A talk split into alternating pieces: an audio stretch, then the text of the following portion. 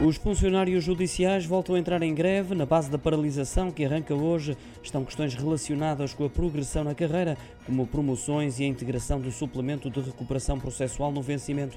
Desta vez, a greve assume moldes diferentes em relação ao anterior, podendo ocorrer em formatos e horários diversos dentro dos serviços do Ministério Público e dos tribunais judiciais, mesmo dos que fazem parte da mesma comarca, porque as anteriores manifestações não surtiram os efeitos desejados. Agora, e para esta greve que termina a 14 de julho e para a qual não foram decretados serviços mínimos, o Sindicato dos Funcionários Judiciais para forte adesão.